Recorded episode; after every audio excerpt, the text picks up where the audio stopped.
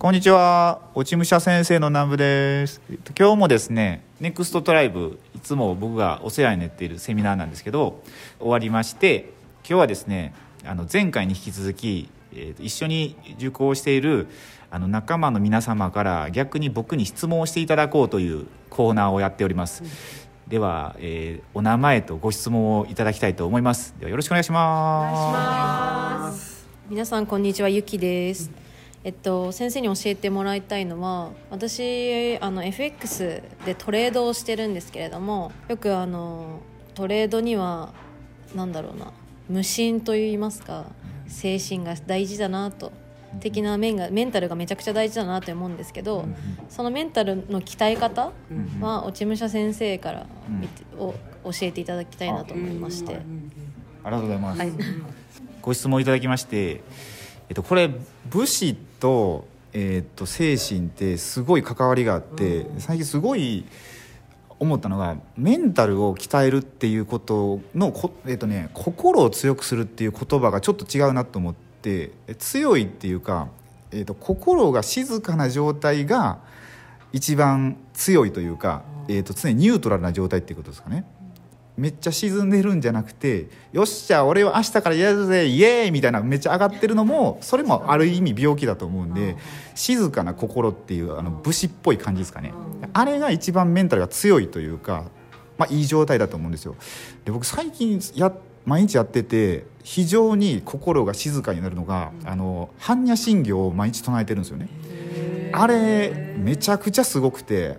本当に心が落ち着くんですよあのちょっとねなこれ喋りだしたらすごいことになるんですけどえっとねまあ静かになるんですよ。なんかシーンって心が静まるんであの状態で何事も例えば、まあ、そうやって FX とかされたりしたらすごいこうノイズがない状態でトレードができるんですごいいいんじゃないかなと思って。だから仏教ってね僕そうそうあとね落ち武者になろうって思ったのがなんかその強い心を取り戻そうみたいななんかって思ったんですけどそれって本当に静かな心を取り戻すことだと思ったんですよね。うん、それってどんどんかなんかいろいろ学んでたらなんか仏教にやっぱ行き着いたんですよね。仏教ってなんかこう悟りの境地を開くみたいな一旦こう心を静かにしてっていうところなんで、まあ、最近やってるこの般若心経がとても良かったのですごいおすすめかなっていう感じでございます。ありがとうございます。はい、ありがとうございます。こんにちは。ネクトラ受講生の鈴木です。えっ、ー、と、私はいつも、えっ、ー、と、海外情勢とか、そういうものに興味があって、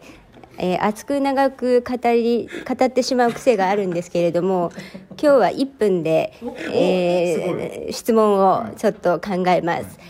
えっ、と、今、日本人というか、日本は、割と、あのお金とかに心配が多かったりとかいろんな発言権が昔に比べてあの国際的に発言権が落ちてるような気がしてたまに怖くなる時があるんですけれどもその辺のこの先日本はどんな感じになっていくと落武者先生は考えていらっしゃいますか？お願いします。ちょっと難しいちょっと難しいな。ちょっと待ってくださいね、えー、と日本人の発言権が弱くなっていくってことですね。それをどう考えか。ありがとうございます。えっとですねえー、っとこれねいろいろあのね学んでるんですけどちょっと政治的な政治的っていうのは僕分かんないんですけどもっと壮大なちょっと宇宙レベルの話をしたいんですけど、えっとあのなんかねポールシフトっていうのがずどんどん起こっててでそのポールシフトっていうのが軸がどんどんずれてってくずれずれていってるらしいんですよね。でそれがえっ、ー、とね